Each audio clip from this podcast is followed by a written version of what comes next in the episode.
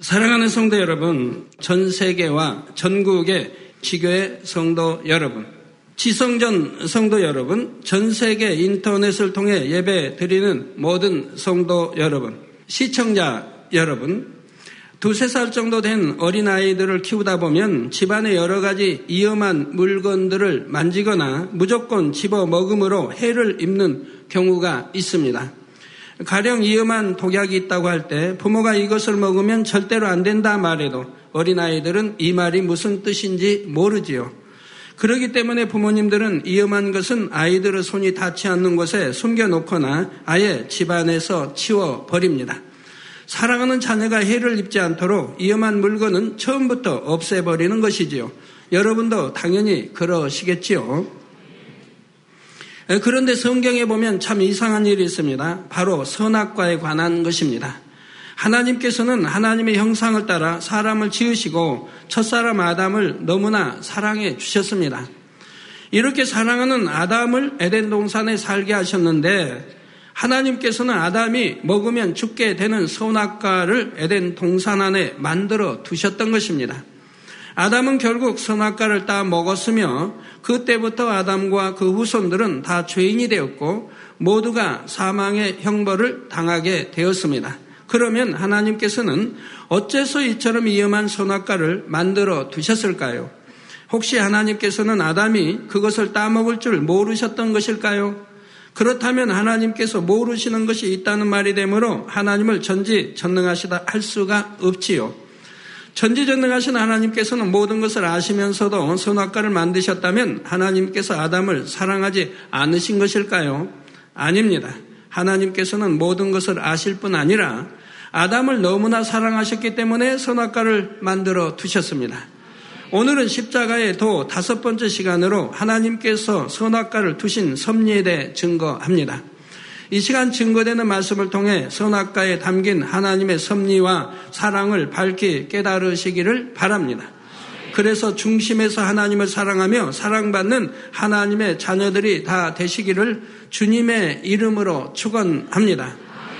사랑하는 성도 여러분 그리고 시청자 여러분 맨 처음 아담이 지음받았을 때 아담의 외모는 장성한 어른의 형상이었지만 지식적으로는 마치 갓 태어난 아기와 같은 상태였습니다. 마치 새로 사온 고성능의 컴퓨터 안에 아직 어떤 데이터도 입력하지 않은 것과 같지요. 이런 상태에서 아담은 차츰차츰 하나님으로부터 여러 가지 지식을 배워나가기 시작했습니다. 하나님에 대해 영의 세계에 대해 진리와 선과 빛에 대해 많은 영의 지식들을 배웠고 만물을 다스릴 수 있는 지식들도 배웠습니다. 이렇게 많은 지식을 배운 아담은 마침내 만물의 영장으로서 모든 것을 지배하고 정복하고 다스릴 만한 자격을 갖추게 되었습니다. 창세기 2장 19절을 보면 여호와 하나님이 흙으로 각종 들짐승과 공중의 각종 새를 지으시고 아담이 어떻게 이름을 짓나 보시려고 그것들을 그에게로 이끌어 이르시니 아담이 각 생물을 일컫는 바가 곧 그 이름이라 했지요. 오늘날 아무리 뛰어난 조류학자라도 지구상의 모든 새의 모양과 특성을 모두 알 수는 없을 것입니다. 그런데 아담은 모든 새들만 아니라 들짐승까지 그들의 특성과 생태를 다 알아서 각각에게 가장 적합한 이름을 지어줄 수가 있었지요. 이처럼 놀라운 지식과 지혜로 만물을 다스릴 뿐 아니라 아담과 하와는 많은 자녀들을 낳으며 번성해 갔습니다. 장세기 1장 28절에 보면 하나님이 그들에게 복을 주시며 그들에게 이르시되 생육하고 번성하여 땅에 충만하라 땅을 정복하라 바다의 고기와 공중의 새와 땅에 움직이는 모든 생물을 다스리라 하셨지요. 생육하고 번성하여 땅에 충만하라 하신 대로 그들은 많은 자녀들을 낳아갔던 것입니다. 아담과 하와가 에덴 동산에 살면서 자녀를 낳았다는 사실은 성경을 통해서도 분명히 확인할 수가 있습니다.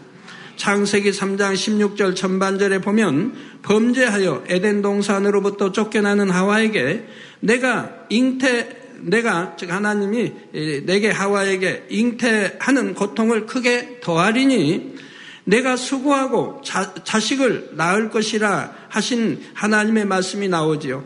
잉태하는 고통을 크게 더하신다는 것은 이전에도 잉태하는 고통이 조금은 있었다는 뜻입니다. 아이가 나오기 위해서는 뼈가 벌어져야 하니 통증이 따르기 마련이지요. 다만 저주받기 이전에는 그 고통이 적었는데 이후로는 그 고통이 커질 것을 말씀하시는 것입니다. 그래서 오늘날 아이를 낳을 때는 많은 수고와 고통이 따르게 되었고요. 그런데 사람이 죄를 벗고 성결되어 가는 만큼 잉태와 해산의 고통도 줄어든다는 사실입니다. 본교의 여성도님들 중에 성결되기 위해 노력하며 열심히 신앙생활 하시는 분들은 대부분 아이를 낳을 때 아주 수월한 것을 봅니다. 뭐 고통 없이 순산하시는 분들도 어, 꽤나 많이 계십니다. 믿음으로 기도받고 나면 고통도 거의 없이 짧은 시간 안에 순산하게 되지요. 사랑하는 성도 여러분, 에덴 동산은 질병도 늙음도 사망도 없는 곳입니다. 이런 에덴 동산에서 아담과 하와는 사람으로서는 계산할 수 없을 정도로 오랜 세월을 지내게 되었습니다. 십자가 도를 하나님이 풀어주실 때 에덴 동산에서 산 그 세월이 너희가 헤아릴 수 없는 그런 수많은 세월을 살았다고 말씀해 주셨습니다. 성경은 간단히 기록되어 있으니까 많은 사람들이 오해를 해요. 에덴 동산이 금방 좀 살다가 선악과 따먹고 버림받은 줄로 알고 있고 어, 그런다 이 말이에요. 자, 인간 경작의 역사가 6천년이라고 할 때 이 6천년은 아담이 창조된 때부터의 세월이 아니라 아담이 범죄하여 이 땅으로 쫓겨난 후부터의 세월입니다. 인간 경작 시작부터 이제 세월인 것입니다. 이 땅에 쫓겨나서 이제 이 땅에서 이제 시작이 인간 경작의 시작인 것이라 이 말입니다. 아담이 창조된 후부터 범죄하기까지는 무수한 세월이 흘렀던 것입니다. 이렇게 오랜 세월 동안 아담은 만물의 영장으로서 큰 권세를 누리며 살았고 아무런 부족함도 없었지요.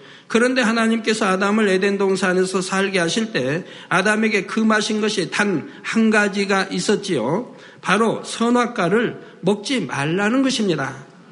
창세기 2장 16절 17절에 여호와 하나님이 그 사람에게 명하여 가라사대 동산 각종 나무의 실과는 내가 임의로 먹되 네 자유로 뭐 허락받고 먹는 게 아니고 동산에 각종 나무의 실과가 있는데 내가 네 임의로 먹되 선악을 알게 하는 나무의 실과는 먹지 말라. 내가 먹는 날에는 정령 죽으리라 하신 것이지요. 처음에는 아담과 하와가 이 명령을 잘 지켰습니다. 그러나 무수한 세월이 흘러가면서 점차 하나님의 명령을 명심하지 못하게 되었지요.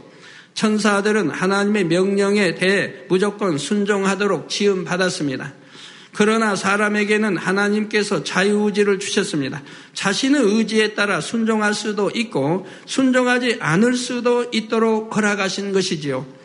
아담과 하와는 오랜 세월이 지나자 하나님의 경고를 명심하지 못하고 자유의지 가운데 선악과를 따먹게 되었던 것입니다. 그런데 아담과 하와가 선악과를 따먹기까지는 뱀이 결정적인 역할을 했지요. 원수마귀 사단이 뱀을 사주하여 하와를 미혹한 것입니다. 오늘날 대부분의 사람들은 뱀을 보면 소름 끼치도록 싫어하고 징그럽게 여깁니다. 그런데 사람이 맨 처음 창조되었을 때부터 뱀을 싫어하고 징그러워 했던 것은 아닙니다. 사람이 뱀을 원수로 여기며 싫어하게 된 것은 뱀으로 인해 인류가 사망으로 가게 되었기 때문에 깊은 본성 속에서부터 싫어하게 된 것이지요. 사실 저주받기 전에 뱀은 전혀 징그럽지 않았고 하나님께서 지으신 모든 생물들이 그랬던 것처럼 오히려 사랑스럽고 보기에 좋은 모습이었습니다. 또 오늘날의 뱀의 모습은 하와를 미혹한 뒤로 하나님께 저주받아 변질된 모습이지요. 자, 여러분들이 솔직히 말해서 뱀을 자세히 좀 훑어보세요. 얼마나 좀 사랑스럽게 생겼지 않아요? 애완동물처럼 매끈하죠. 뭐 때도 없죠. 걔는 뭐 벌, 벌레도 이도 있고 뭐 벼룩도 있고 얼마나 그 늘 씻겨주지 않으면 더럽습니까? 냄새도 나고요. 나 뱀은 매끈매끈합니다. 때도 뭐 묻지 않았어요. 그 얼마나 좀 사랑스러워요. 그런데 사람들이 뱀을 가장 징그러워하고 가장 싫어한다 이 말. 그리고 무서워한다 이 말입니다. 특히 여자들은 더 하지요. 또 여자분들은 더 무서워하는데 무서워하지 않는 분도 혹 있겠지만 그런 분들은 좀 뭐 이해해 주세요. 그냥 그런 분이 많은 건 아니니까. 이제 하나님을 영접하고 나서 그 이유를 알았다 이 말. 성경을 읽으면서 알았다 이 말이에요. 바로 이 뱀이 사람, 더구나 여자인 하와를 미룩하여 멸마기로 가게 했기 때문에 사람이 근본 속에서 뱀을 싫어하고 여자는 더더구나 뱀을 싫어한다고 하는 사실을 알았다 이 말입니다. 그렇지 않다면 뱀이 오히려 참으로 깨끗하고 참 가지고 놀기 좋은 짐승인데 뭐 독사나 이런 것은 독 빼면 되겠고 독사 아닌 것은 가지고 놀기 참 좋은 건데 뱀이 왜 그렇게 징그럽고 무섭고 싫어한 이유를 성경에서 알았다 이 말입니다. 성경이 얼마나 참이라고 하는 것을 여러분 아셔야 됩니다. 자, 오늘날의 뱀의 모습은 하와를 미혹한 대로 하나님께 저주받아 변질된 모습입니다. 이렇게 사랑스러운 모습일 뿐 아니라 더구나 성경에 보면 뱀은 강교한 짐승이라 했습니다. 즉, 간사하고 교활한 짐승이라 이 말입니다. 강교하다는 것은 다르게 말하자면 사람의 마음을 살 수 있는 지혜가 있다는 말이지요. 이처럼 뱀은 강교하여 하와를 기쁘게 해줄 수 있었고 하와의 마음을 살 수 있었기에 뱀이 미혹할 때에는 하와가 방심하기가 더 쉬웠습니다. 뱀이 미혹할 때는 하와가 방심하기가 더 쉬웠습니다. 여러분이 신앙생활을 할 때도 원수마귀 사단이 여러분과 가까운 사람들을 통해 범죄하도록 미혹하는 경우가 있습니다. 가족이나 친한 친구 혹은 사랑하는 사람이 하나님의 계명을 어기도록 미혹할 때 사람들이 더 쉽게 진리를 벗어나는 것입니다. 원수마귀 사단이 하와를 미혹할 때도 평소에 하와와 가까운 뱀을 이용했습니다. 뱀이 어느 날 여자에게 묻기를 하나님이 참으로 너희더러 동산 모든 나무의 실과를 먹지 말라 하시더냐 했습니다. 미혹당할 수 있도록 지금 강교한 말로 유혹하는 겁니다. 즉 동산 모든 나무의 실과 즉 하나님은 동산 모든 나무의 실과를 먹지 말라고 하신 적이 없다 이 말입니다. 동산의 중앙에 있는 생명과일 이건 먹어도 된다고 했고 모든 과일을 먹어도 된다고 했지 선악과만 빼놓고는 그런데 뱀은 그 말에 넘어가게 하기 위해서 동산 모든 나무의 실과를 먹지 말라 하시더냐라고 지금 말을 하는 겁니다. 이에 여자는 이렇게 대답을 합니다.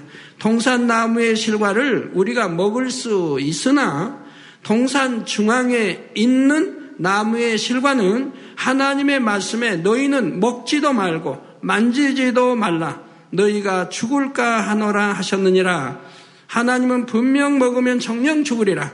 하셨는데 하와는 하나님의 말씀을 명심하지 못하므로 죽을까 하노라 하셨다고 대답한 것이죠.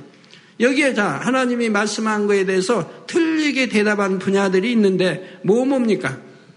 여러분이 한번 생각해 보세요. 뭐 뭐가 있죠?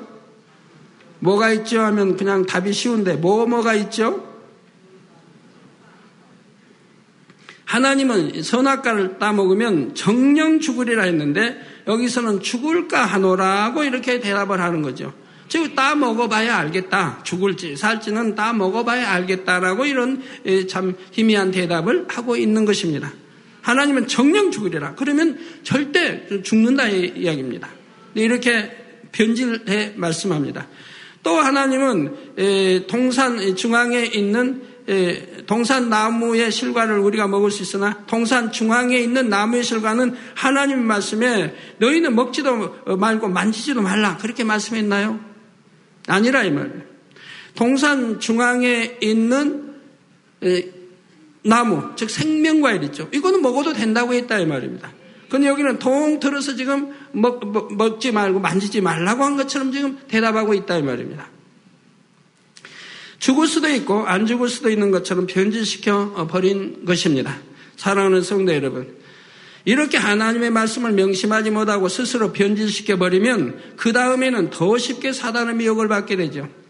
자, 이름으로 인해서 그 사단의 역사들이 일어나게 되죠. 하나님께서 명하신 말씀들은 순종해도 되고 안 해도 상관없는 말씀이 아닙니다. 순종하면 생명을 얻지만 순종하지 않으면 사망으로 가는 것이지요.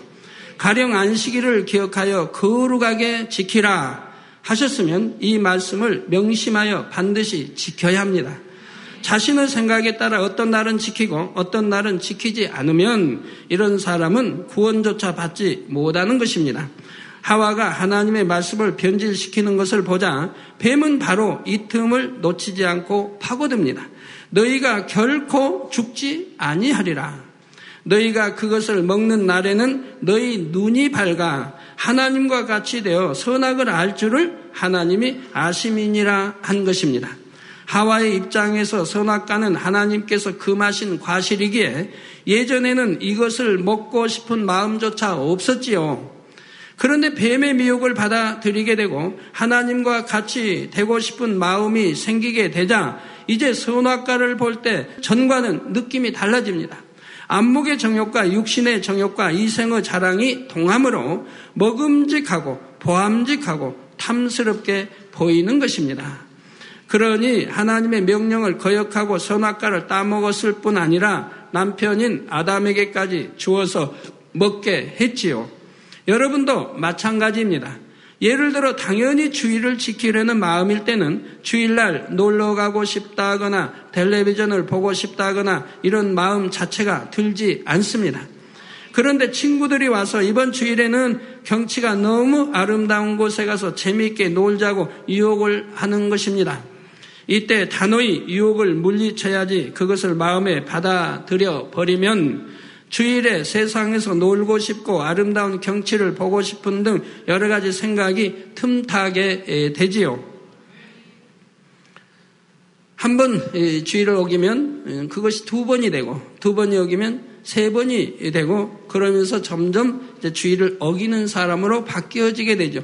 주일을 지키려고 얼마나 노력해서 믿음의 1단계에서 2단계, 3단계 돌아서 온전히 주일을 지키게 되는데 그걸 다시 어기게 된다고 하면 말이 되겠습니까? 자칫하면 그런 미혹을 받아들여서 주의를 범하게 되고 하나님과 큰 죄의담을 만들게 되는 것입니다. 이렇게 아담과 하와가 하나님의 명령을 거역한 결과 정령 죽으리라 하신 말씀이 그대로 임하게 되었습니다.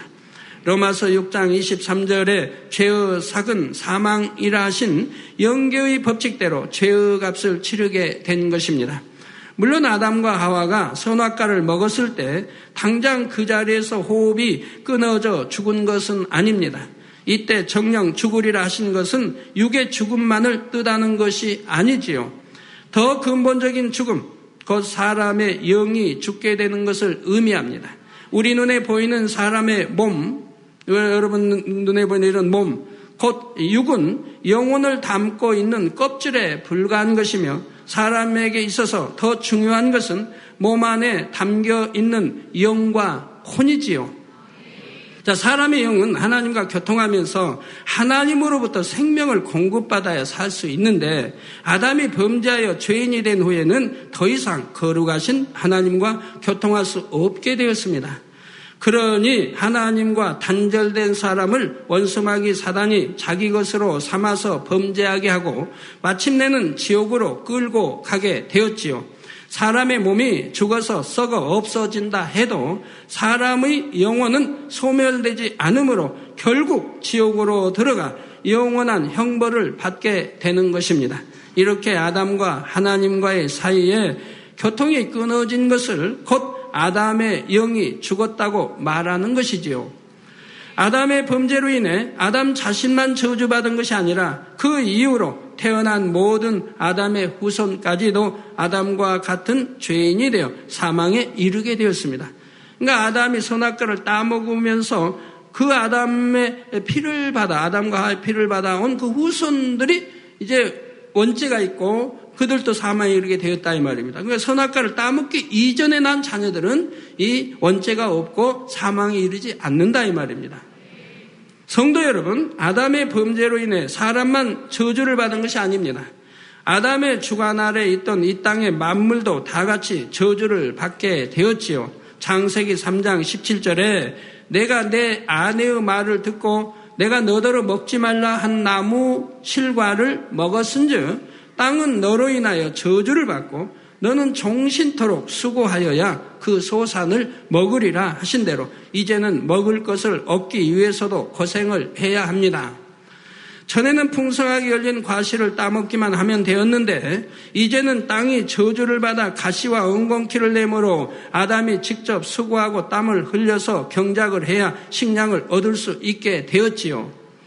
또한 저주받은 땅에는 전에 없던 각종 질병과 해로운 생물들도 생겨났고 사람들은 원수마귀가 가져다 주는 시험 환란 속에 많은 고통을 받게 되었습니다.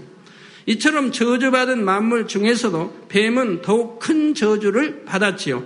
장세기 3장 14절에 여호와 하나님이 뱀에게 이르시되 내가 이렇게 하였으니 즉 하와를 선악과를 따먹도록 만들었으니 내가 모든 육축과 들의 모든 짐승보다 더욱 저주를 받아 배로 다니고 종신토록 흙을 먹을지니라 하셨습니다.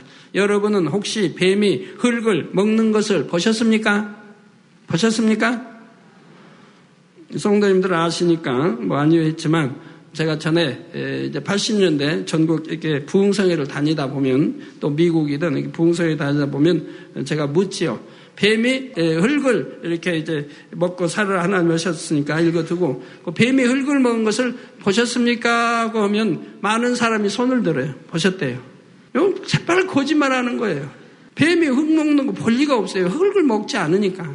뱀은 쥐, 개구리, 새, 곤충 같은 것을 먹고 삽니다. 그런데 하나님께서는 뱀에게 흙을 먹으라 하셨지요. 이때 뱀은 영적으로 원수마귀 사단을 의미하며 흙이란 흙으로 지음받은 사람을 의미합니다. 뱀이 흙을 먹는다는 것은 원수마귀 사단이 죄 가운데 사는 육의 사람을 밥으로 삼아 시험, 환란, 재앙을 가져다 준다는 의미이지요. 이 말씀대로 범죄하여 육으로 타락한 사람들은 원수마귀 사단의 주관 아래서 온갖 고통을 겪으며 살아가게 된 것입니다. 사랑하는 성도 여러분, 오늘 말씀을 시작하면서 잠깐 언급했지만 아담의 범죄에 대해 들을 때 사람들은 한 가지 의문을 갖게 됩니다. 하나님께서는 선악과를 왜 만드셨는가 하는 것이죠. 처음부터 하나님께서 선악과를 두지 않으셨으면 아담이 따먹지 않았을 것 아닙니까? 그러면 범죄하지 않을 것이고 사망의 형벌을 당하지 않아도 되었을 것입니다. 하나님께서는 분명히 아담이 선악과를 따먹을 줄 아셨고 아담을 너무나 사랑하셨는데도 선악과를 두셨습니다. 그 이유가 무엇일까요? 결론부터 말하자면 선악과를 두신 것은 바로 아담에게 참된 행복을 주시기 위해서였습니다. 이 말이 무슨 뜻인지 잘 들어보시기 바랍니다. 아담이 살던 에덴 동산은 너무나 아름답고 평안하며 어떤 부족함도 없는 곳이었습니다. 이러한 에덴에서 살던 아담은 너무나 행복했겠지요? 아닙니다. 아담은 행복하지 않았습니다. 좀 더 정확하게 말하자면 아담은 행복이라는 것을 느낄 수가 없었습니다. 즉 행복이라는 것을 알지도 못, 행복이 뭔지를 알지도 못한다 이 말입니다. 왜냐하면 아담은 행복의 반대가 되는 불행을 체험해보지 못했기 때문입니다. 에덴 동산에 살 때의 아담은 질병이나 죽음, 사고 등을 겪어본 일이 한 번도 없었고 그로 인해 슬픔과 고통을 당한 일도 없고 사망이 없으니 이별이란 것도 없고요. 물론 불행이 어떠한 것이라는 어떠한 것이라고 설명을 하면 머리로는 뭐 이해할 수는 있습니다. 그러나 불행을 직접 체험해 보지 못했다면 불행하다는 것이 얼마나 고통스러운지 마음으로 깨달을 수가 없습니다. 그러나 에덴 동산은 또 전체가 불행이 없기 때문에 불행을 설명한다 해도 이해가 되지 않는 것입니다. 불행을 이제 불행이라는 것을 주위에 보고 주위에 보고 그러면 자기는 불행을 느끼지 못할 때 설명하면 이해가 되지만 전체가 불행을 느끼지 못할 때는 설명을 한다 해도 이해할 수가 없는 것이라 이 말입니다. 사람이 어떤 것에 참된 가치를 깨닫기 위해서는 그와 반대되는 것을 체험하여 상대성을 알아야 합니다. 만약 여러분이 태어나서 지금까지 병에 걸린 적이 한 번도 없다고 생각해 보십시오. 그러면 병으로 인한 고통과 슬픔이 어떤 것인지 아무리 설명을 들어도 마음에서부터 느껴지지가 않습니다. 그나마 다른 사람이 병에 걸려 고통받는 것을 보면 조금은 느낌이 올 수도 있지만 정작 병든 사람의 고통을 그대로 느낄 수는 없지요. 이런 사람은 자신의 건강에 대해서도 그만큼 감사가 적은 것입니다. 그러나 건강하던 사람이 병에 걸려 고통을 겪어보면 건강의 중요성을 마음 깊이 깨닫고 감사하게 됩니다. 모든 분야에서 다 마찬가지입니다.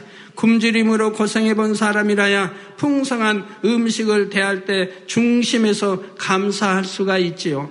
악이 있어야 선이 얼마나 좋은 것인지 알고 어둠이 있어야 빛이 얼마나 소중한지 압니다.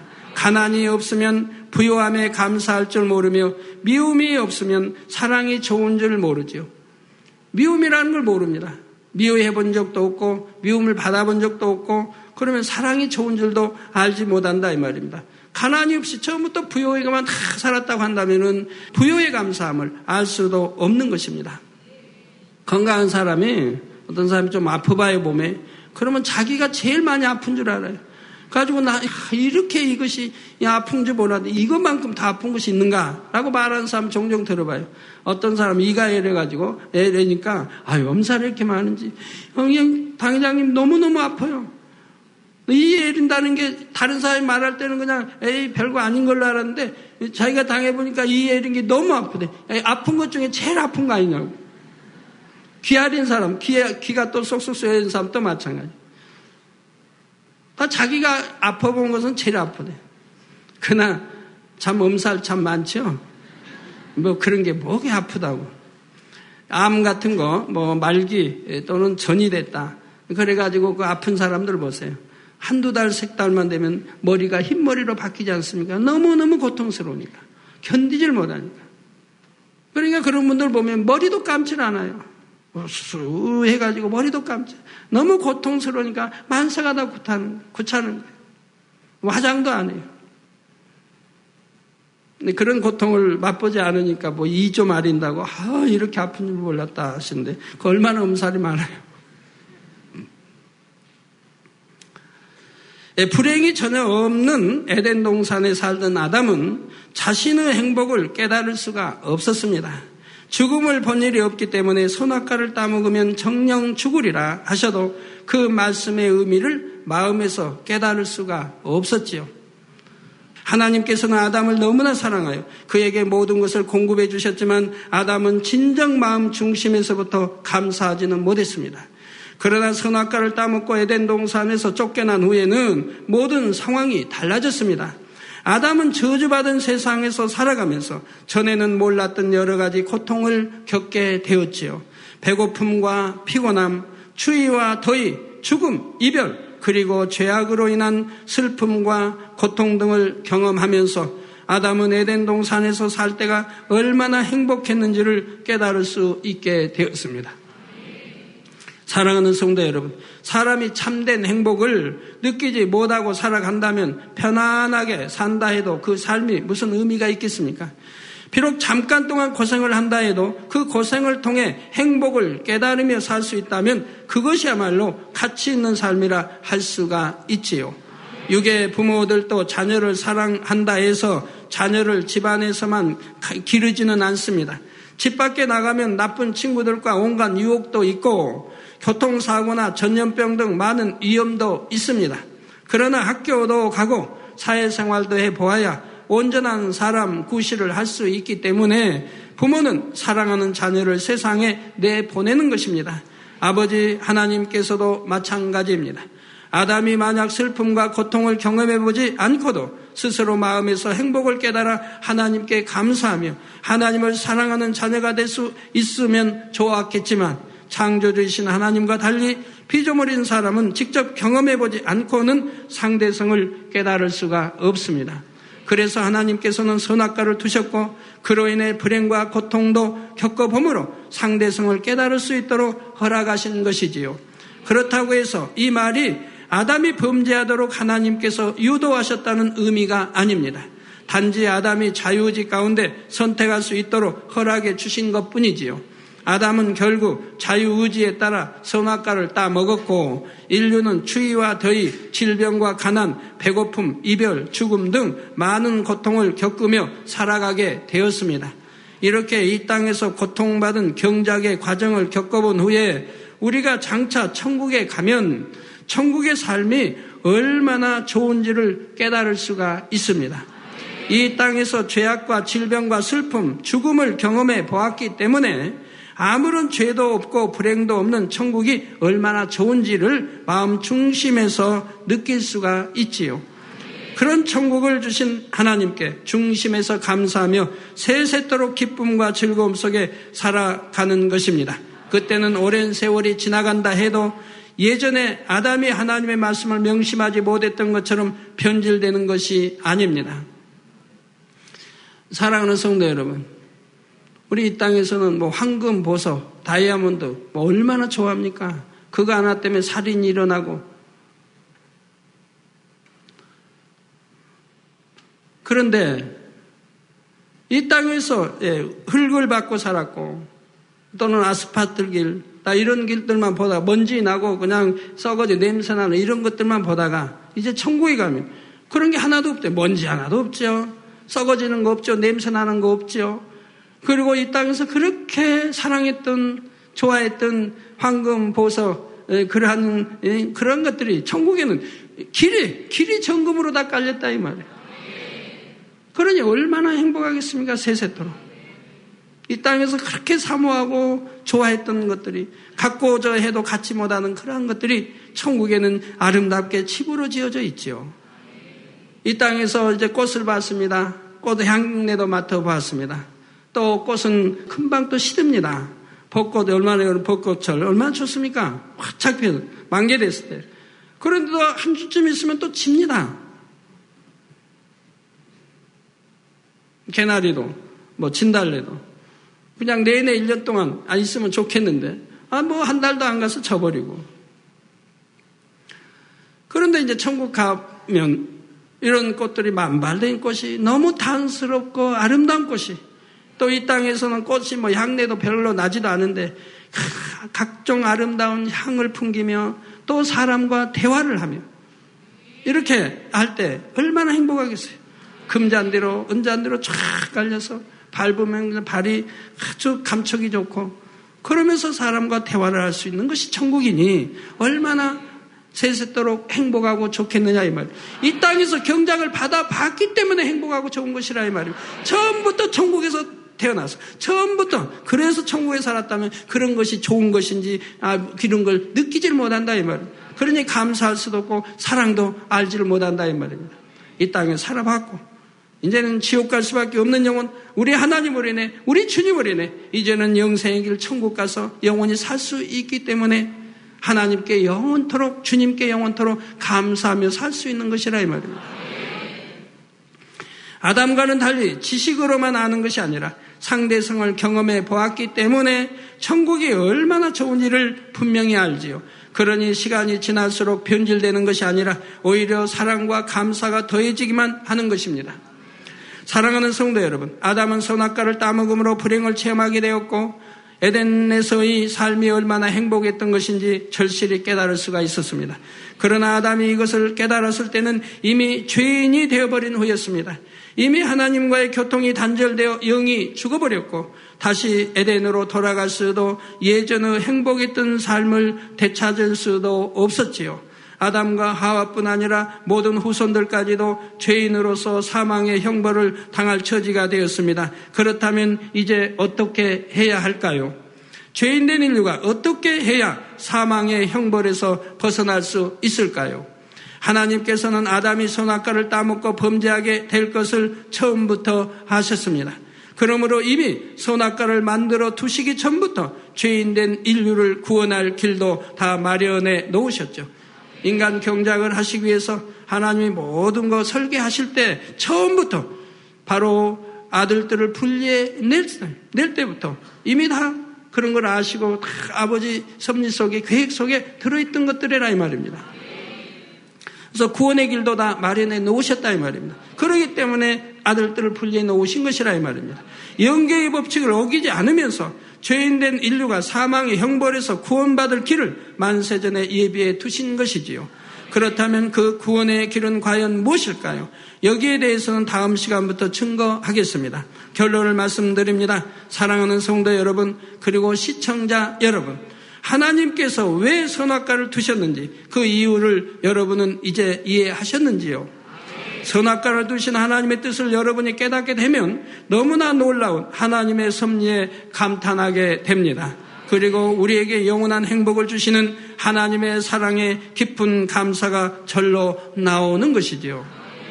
이런 사실을 깨닫고 천국의 소망 있는 사람은 이 땅에서 어떤 삶을 산다 할지라도 오직 감사와 기쁨만 있게 됩니다.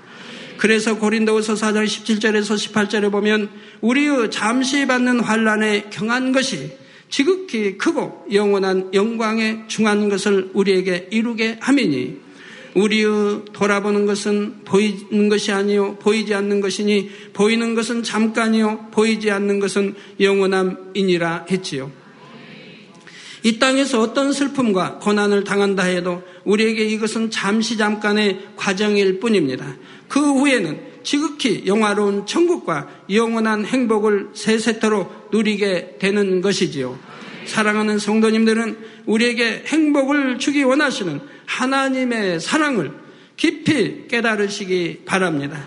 그래서 하나님께 대한 감사와 천국에 대한 소망으로 날마다 기쁨이 넘치는 신앙생활을 할 수 있기를 주님의 이름으로 축원합니다.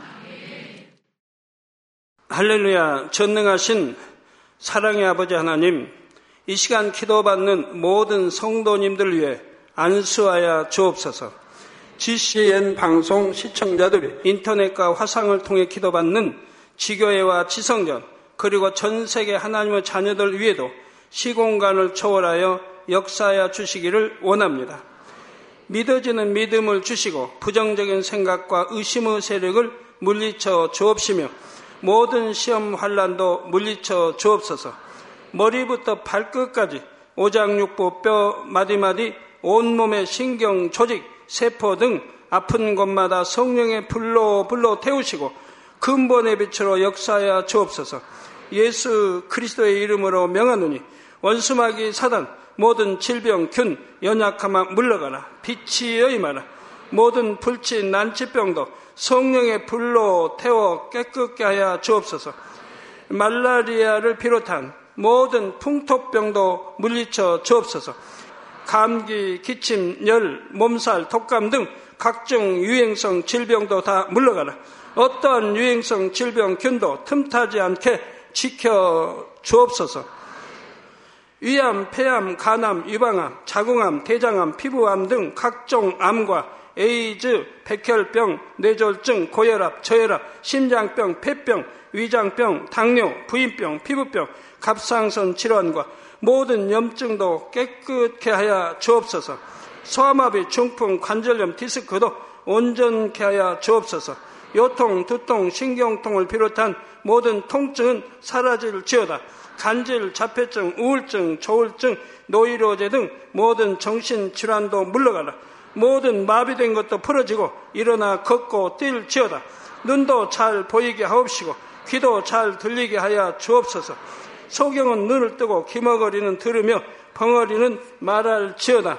각종 사고 후유증도 깨끗게 하시고 부러진 뼈도 붙여 주옵소서. 화상 입은 것도 온전케 하옵시고 화기암 물러가라 열도 물러가라 아버지 흉터 나지 않게 역사해 주시기 원합니다. 마약을 비롯하여 각종 약물과 독극물 중독도 깨끗함을 입을 지어다. 죽은 신경과 세포가 살아나며 죽은 자도 살아나게 하여 주옵소서. 잉태의 축복도 주시기를 원합니다. 잉태의 축복을 받으라 예수 그리스도의 이름으로 명하노니 원수마귀 사단아 하늘 공중 곳에 잡은 악의 영들아 물러가라 그의 사자들도 물러갈지니라 이 땅의 악한 영 더러운 영 거짓되고 간사한 영 의간질하고 미혹하는 모든 어둠들은 물러가라 모든 흉악의 결박을 풀고 어둠아 물러가라 빛이 여 임하라 아버지 하나님 부르짖어 기도할 수 있는 능력을 주시고 죄를 버리고 성결될 수 있는 능력을 주옵소서. 영원히 잘됨 같이 범사에 잘되게 하시고 가정의 복음화도 이루어 주시기를 원합니다. 한 주간도 모든 사고와 재앙으로부터 지켜주시고 불통이 없는 형통한 삶을 살 수 있도록 축복해 주옵소서. 성령의 불담으로 천군 천사와 주님의 불꽃 같은 눈동자로 모든 하나님의 자녀들과 가정, 일도, 사업들을 지켜주시기를 원합니다. 학생들에게 지와 명철을 더하시고 공부할 수 있는 뜨거운 마음과 열정도 더하여 주옵소서. 마음과 생각을 세상에 빼앗기지 않도록 지키시고 하나님을 뜨겁게 사랑하는 학생들로 축복하여 주옵소서. 하나님의 자녀들이 먹으나 마시나 입으나 무엇을 하든지 하나님 앞에 영광 돌리는 삶이 되게 축복하여 주시기를 원합니다. 나는 하나님을 만났노라, 체험했노라, 응답 받았노라, 축복 받았노라, 간증하는 입술이 되게 역사하여 주옵소서. 아버지 하나님 감사합니다. 홀로 영광 받으옵소서. 우리 주 예수 그리스도의 이름으로 기도하옵나이다. 아멘.